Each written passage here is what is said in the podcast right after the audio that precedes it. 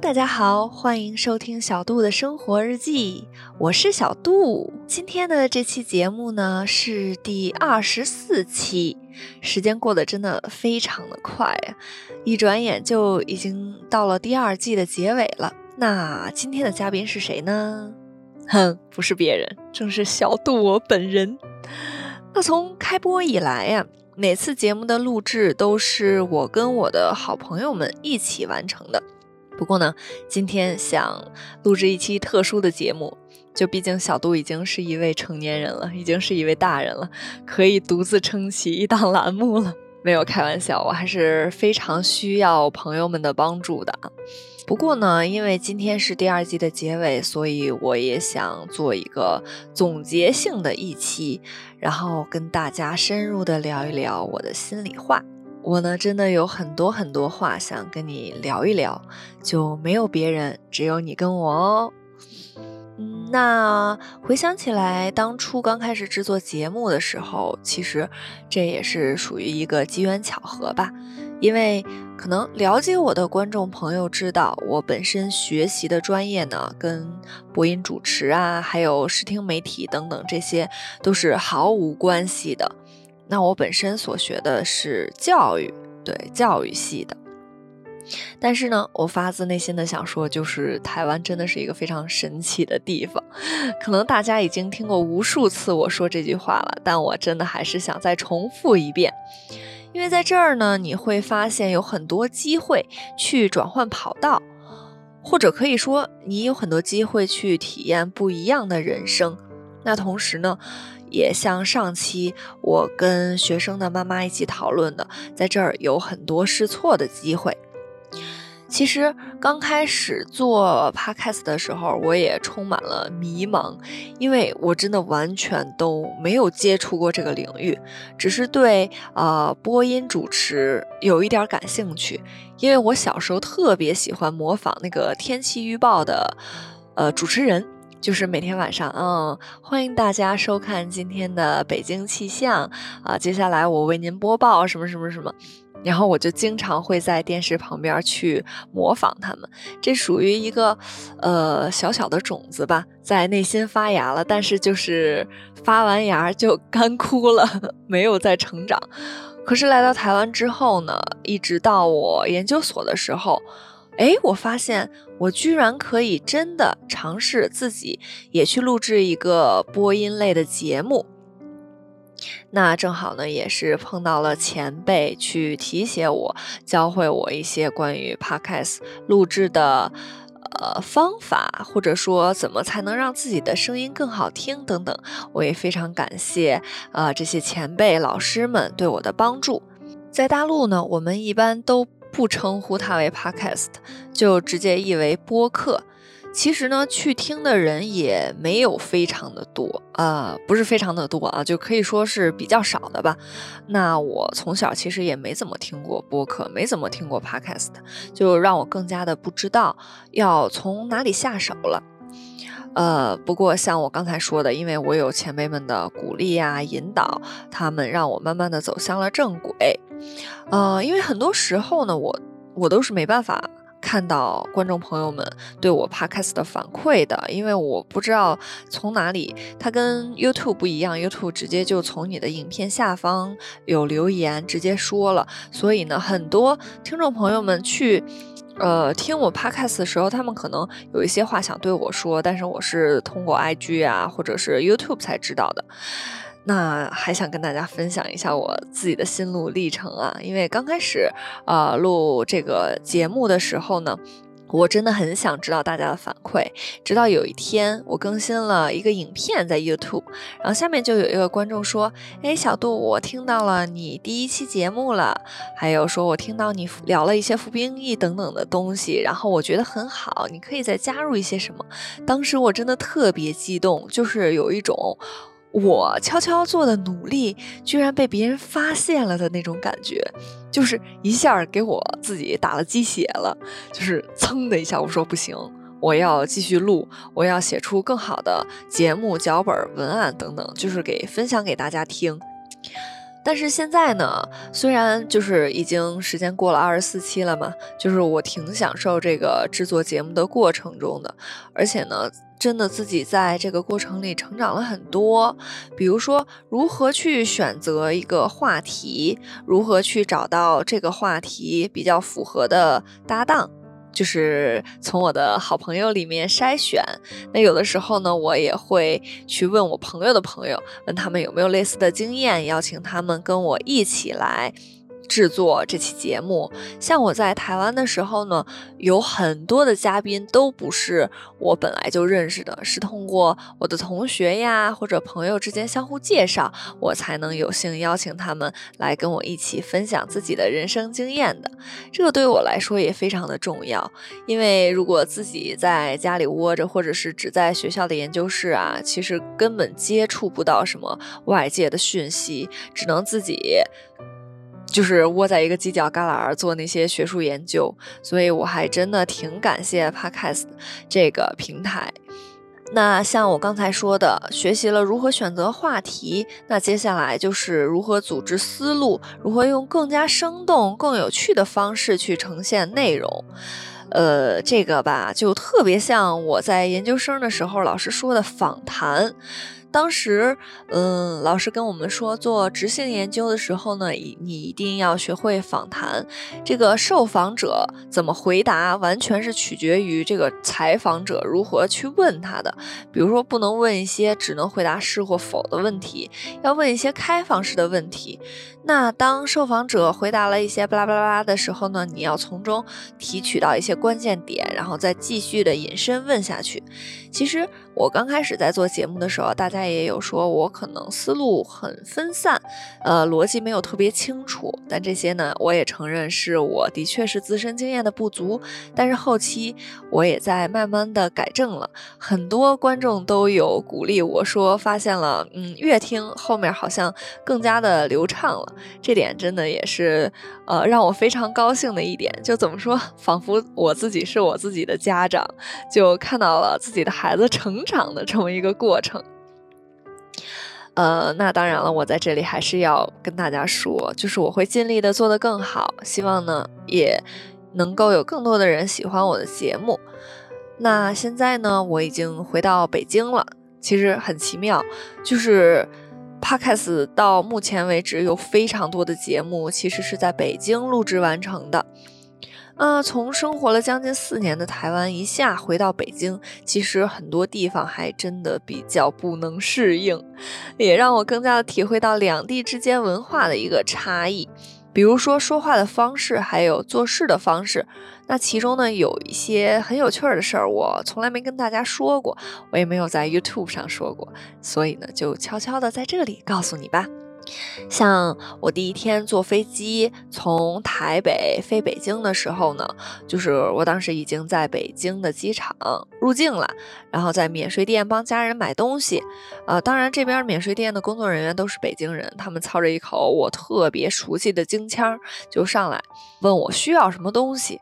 呃，我当时就拿着手机上那个家人给我截图的要买的东西嘛，然后我就说。哎，不好意思，请问有这个吗？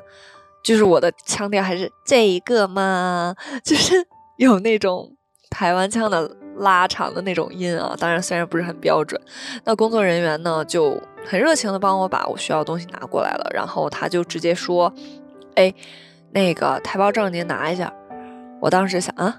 台胞证为什么管我要台胞证？哦哦，我才发现我原来可能刚才说话的时候不好意思等等之类的，就是带了很多的台湾的腔调。那我就跟他说，呃，我我是北京人。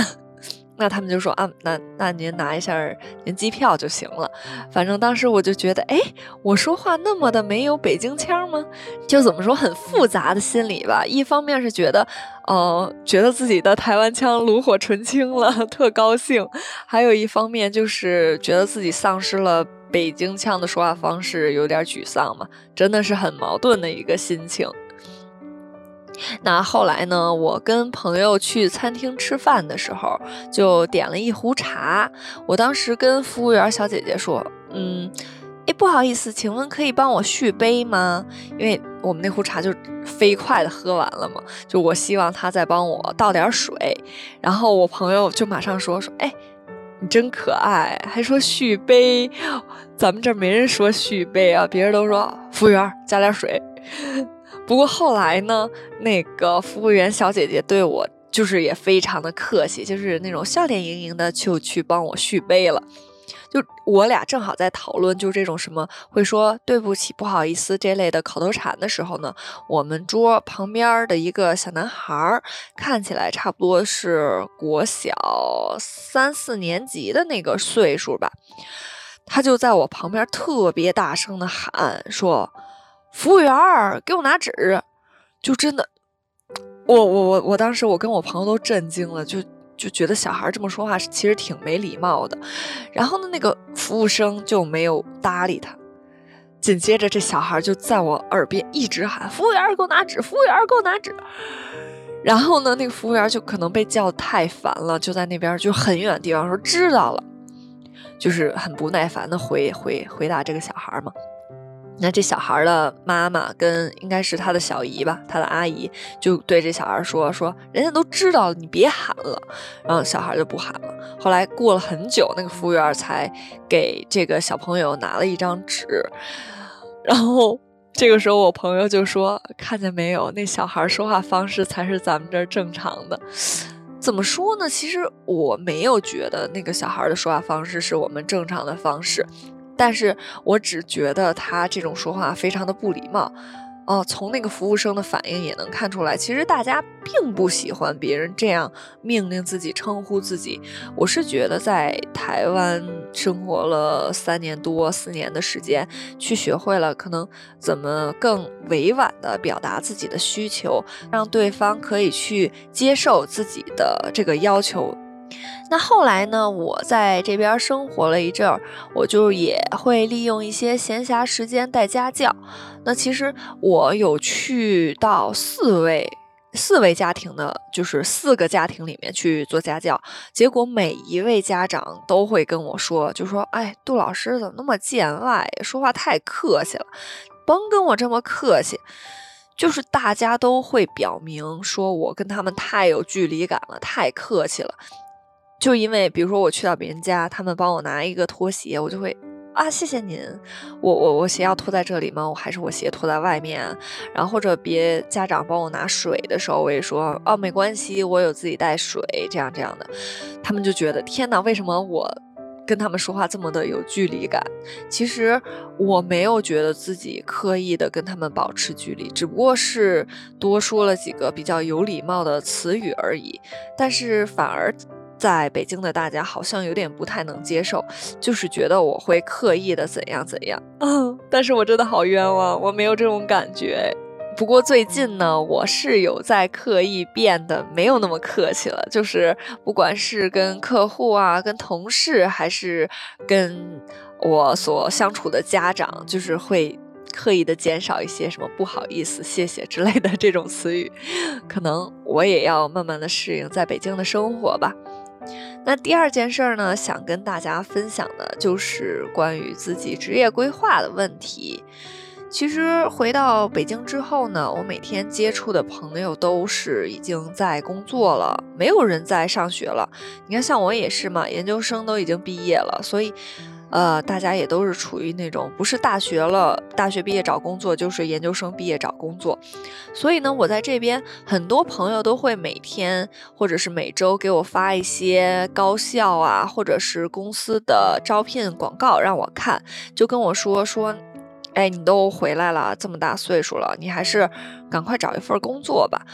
我是有跟他们表明说，还是想继续回台湾再学习一些东西的。其实我还挺想学习一些这种新媒体方向啊，像这种播音呀、影片制作等等的。但是大家可能会比较务实，都除了家人嘛，我的朋友们都希望我赶快的去找一份工作，搞得我每天也非常的焦虑啊。因为说实在的。回到大陆之后呢，我的确是感受到了，就是目前的就业市场虽然有点不景气，但是呢，这毕竟是我自己家，而且不景气只是相对而言，还是有很多工作岗位非常缺人的。那我到底要不要再回台湾呢？还是我直接就在这边找一份工作就挺好的了？因为在这儿找工作，其实呃薪水不算特别高，但是也不低。就是我在这边不用租房，也完全可以支付得起我每个月的生活花销了。嗯，有纠结了很长一一阵子，就是关于到底回不回台湾啊这种事儿。不过现在呢，我也是想清楚了，就是既然在这里没有试错的机会，那我不如把握一下自己的人生，继续回台湾。因为在台湾的话，不管是学习还是工作，环境都是相对北京来说轻松一点的，也没有那么多的压力。呃，我想就是让自己。在一个让自己比较舒适的环境吧，这叫什么呀？对自己好一点，还是躺平？其实到现在为止，我也说不太清楚。就总之，每天都非常想再回归到在台湾的生活。哎，不过最近好像是要申请博士了，不知道能不能成功吧？希望自己可以成功。那最后呢，还是想分享大家一个我最近发生的事儿，就是挺感慨的。虽然是一个很普通的小事儿，就是我们这边吧，你不管干什么都要会员，就是你去呃吃个火锅、吃个烤肉，也都需要你办会员。其实办会员的目的就是。想知道大家的这个个资嘛？想知道你的电话号码，然后这些饭店呢就可以给你发一些广告之类的。然后有一天我在名创优品买东西的时候，因为我有这儿的会员嘛，然后那个收银员的小姐姐就问我说：“您的会员码是多少？”就其实是问我电话号码呢。我当时真的脱口而出：“哦，零九六五叉叉叉叉叉叉。”哎，但是我发现那个小姐姐并没有把我的号码打进去，他就看着我，然后笑，不是嘲笑啊，是那种呵呵的那种笑，我不太描写的描述的出来。然后我就哎，就是第一反应是你笑啥？你怎么不输我的会员呀？然后第二反应是，嗯，我为什么要说了一个零九开头的？我其实跟他说了我台湾的电话号码。然后当时我就就瞬间超尴尬，因为他我们这边就是这儿电话号码都是什么幺八六开头、幺三零开头的，幺三零叉叉叉叉叉叉叉叉这种十一位的数字嘛。然后我跟他说一零九，他可能他可能觉得我脑子有泡吧，我也不知道。反正就是那一瞬间，我忘记了我在大陆的电话。哦，就站那儿想想了差不多五六秒钟，然后我才告诉了他一个正确的。就是虽然这是一个很普通的小事儿，但是我买完东西就瞬间觉得，哦，这个电话号码零九六五的，我可能一辈子都用不到了。那台湾的生活对我而言，好像也像一场梦一样，就是随着时间的流逝吧，就飞走了。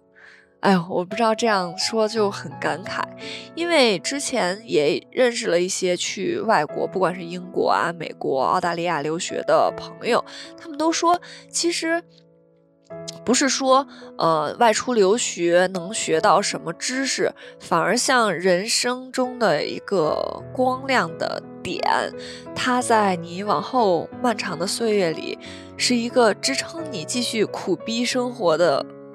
美好的记忆，就是现在回来，我每天也很正常的生活。可是再想起来，我去台湾的那三年，真的很像一场梦，就是有点不太真实。可是它又的的确确是发生了的，哎，这就让我非常的感慨，还是非常想回台湾的。哎，我我我用了好多非常啊，就是 感觉自己有一点语无伦次了吧。那最后呢，我其实特别想对在听 podcast 的你说一声，就非常谢谢你们一直以来对我的支持和鼓励。其实我在台湾的这三年真的成长了非常非常多，我感觉比我从小到高中毕业成长的还要多。